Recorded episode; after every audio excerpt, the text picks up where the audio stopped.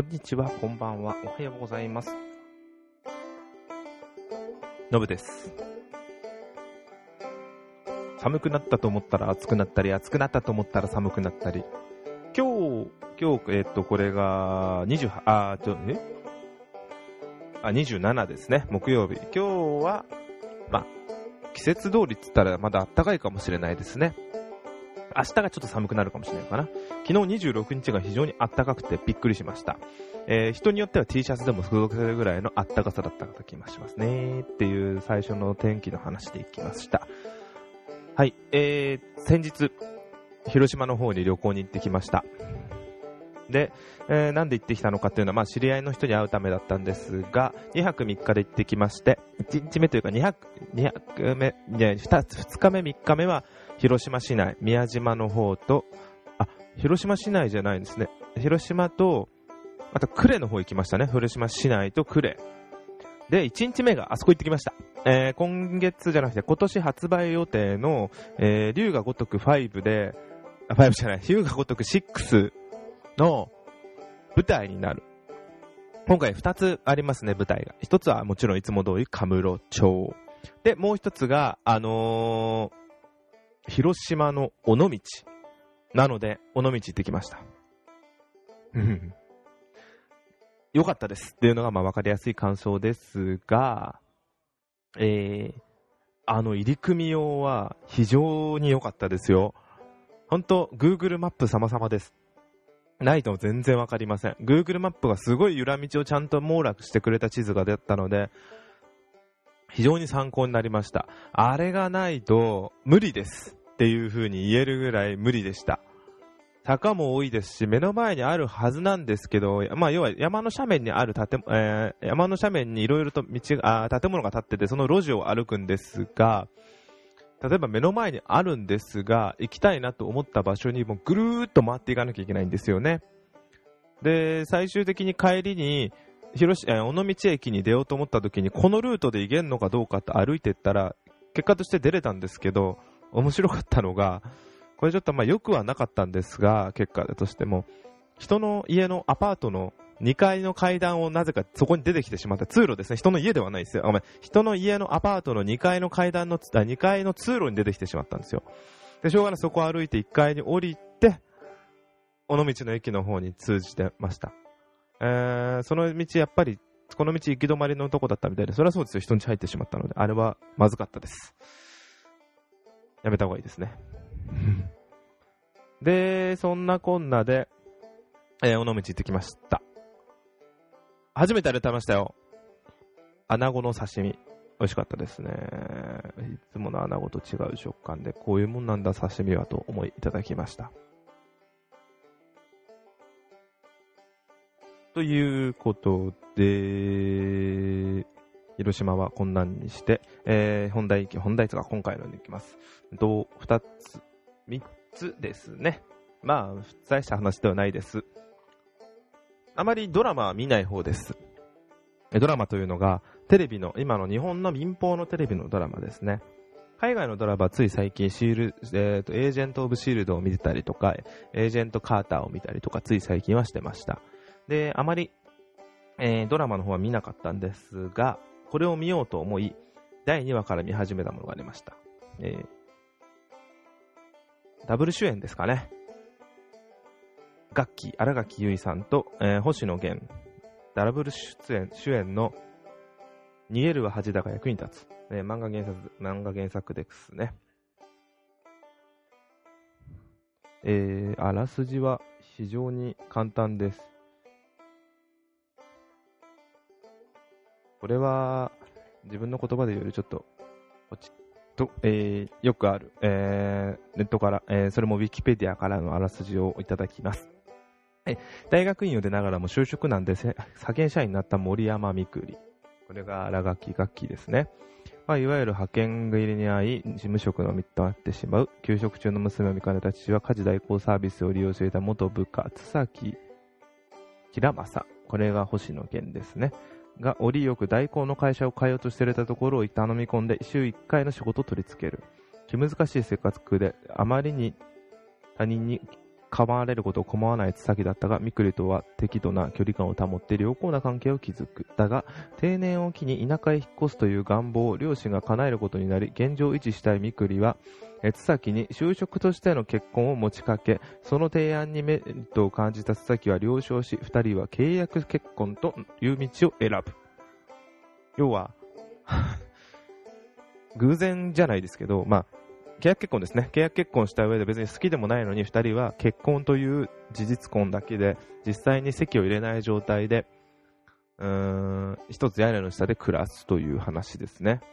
え暮らしてんのか？一つ屋根の下で。まあでもそういう話ですね。内容は別にどうでもいいです。非常に漫画というかドラマっぽい話で実際にこんなのありえねえだろというのを、えー、見てて思います。面白いっちゃ面白いです。なんでこれを見始めたかっつったら、えー、と、妻と自分がそれぞれ星野源と妻がガッキーが大好きだということで、じゃあ見てみようというの。で、ただそれだけの理由です。で妻自体は漫画を読んでいたみたいなので、それもあって内容自体はなんとなくしてたみたいなので、えー、見てみる意味はあるのかなと思って見させていただきました。で、実際見てみたら、まあ、面白いですよね。つまんなかないですよ。こういうドラマって。ありえない設定だからこそ面白いと思える内容だと思いますし、楽しませていただいてます。うん。で、見てて、あのー、星野源って あの、箱入り息子の嫁入りと全く同じ性格なんですね。あ全く同じ性格さ、似たような性格さが正しいんですかね。うん。で、ガッキーは変なキャラだなと思いながら見てました。ああ、あんな子いたら好きになっちゃいますよ、普通は。という感想で、これからどういう風にストーリーになるのか大体見えてくるようにいますけど、見ています。バレないように、バレないようにとやっているのを見たのを見ながら見るのが面白いのかなと思っています。はい。まだまだこれから続くですね。えー、次が、あ10月25日、Apple の iOS がバージョンアップして10.1になりました。それに伴い3つですよね、大きな機能が2つ。えまず1つが、持ってる方、iPhone 7 Plus 限定にはなってしまいますが、ポートレートモードがつきましたね。これは、あーなんだっけ、えー、っと、要は背景がボケる一眼レフみたいな写真の撮り方ができるという機能です。まだ全然試してません。あ、こんな感じなんだというのをちょこっと一発ぐらいやっただけであんま大して試してません。ただ、へ室内で撮ると明るさが欲しいんですかね。思ったよりも近く撮りたいのにダメだになっちゃうんで、もう少し奥で撮らなきゃいけないんだ、あ離れて撮んなきゃいけないかと思うと、意味あんのかなと思いながら。あの、なんで iPhone7 プラス、あ、これか。だけなのか、2つのカメラがついてるからですね。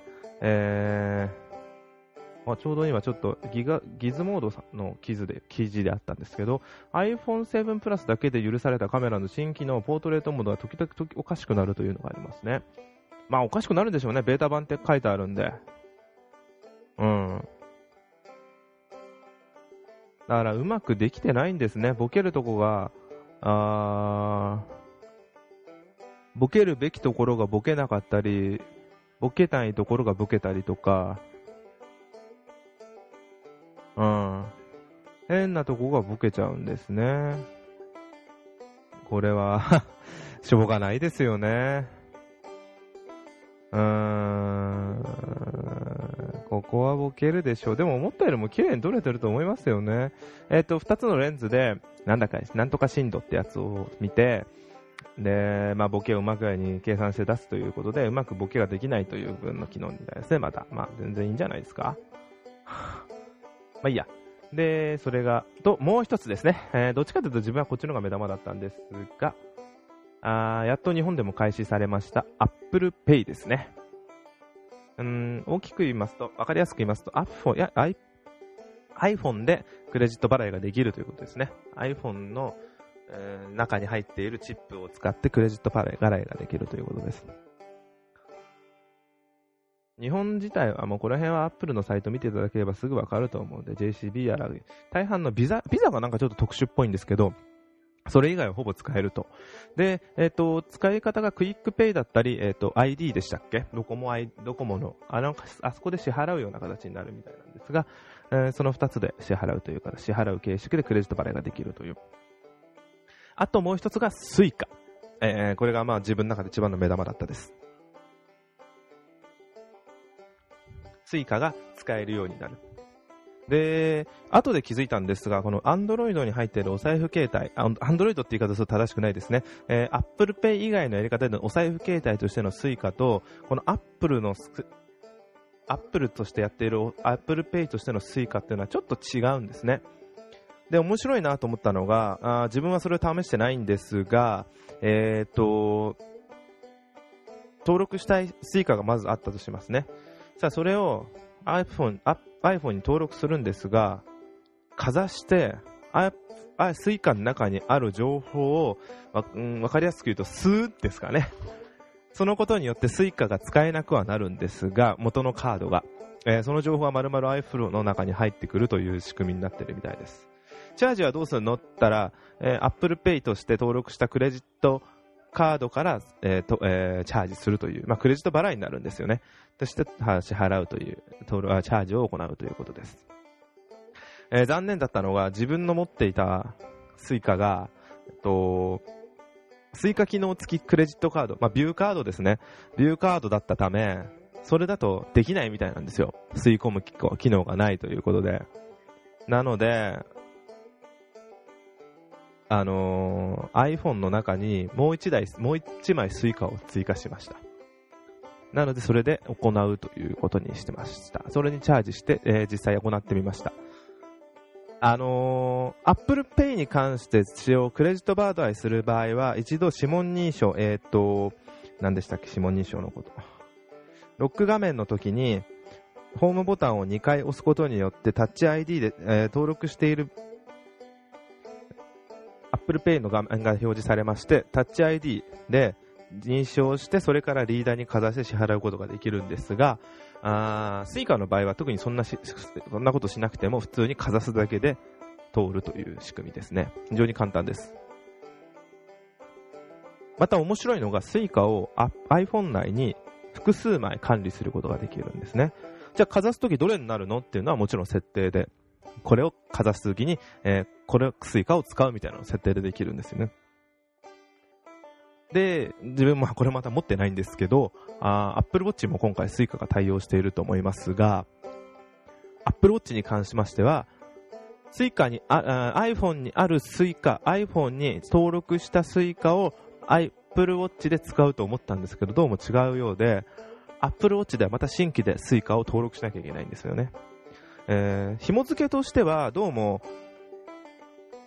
機器に対して、機種に対しての Suica、Suica みたいなものですね。本当 Suica っていうのは1枚しかないって思っていただいた方がいいかもしれないですね。重複、同じ機能を重複することができないみたいな。まあなんか分かりやすいなと思います。うん、まあ、セキュリティの問題なんでしょうね、きっと。iPhone に入っている Suica は A、Apple Watch に入っている Suica は B みたいな感じなんですね。だから iPhone に入っている Suica は A で、Apple Watch に入っている Suica も同じ A という形はできない。同じ AA という同じ種類、同じものとはできないっていう。残高が共有できないっていうのはちょっと手間な部分あるんですが、まあセキュリティを考慮してというのなんでしょうね。もしかしたらコピーできてしまう可能性があるっていうのを考慮してるのかもしれません。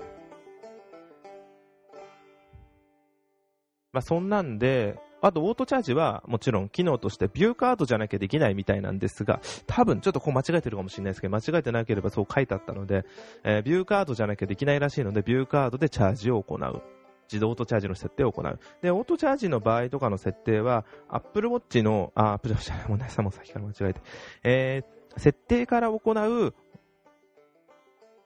Apple Pay の方で追加した Suica からはできずに、アプリとしてあるスイカアプリ、えー、これは JR が作ってるやつですね。そちらから設定の方が行うという形ですね。で、チャージももちろん行いますという、そういう作りになっているみたいです。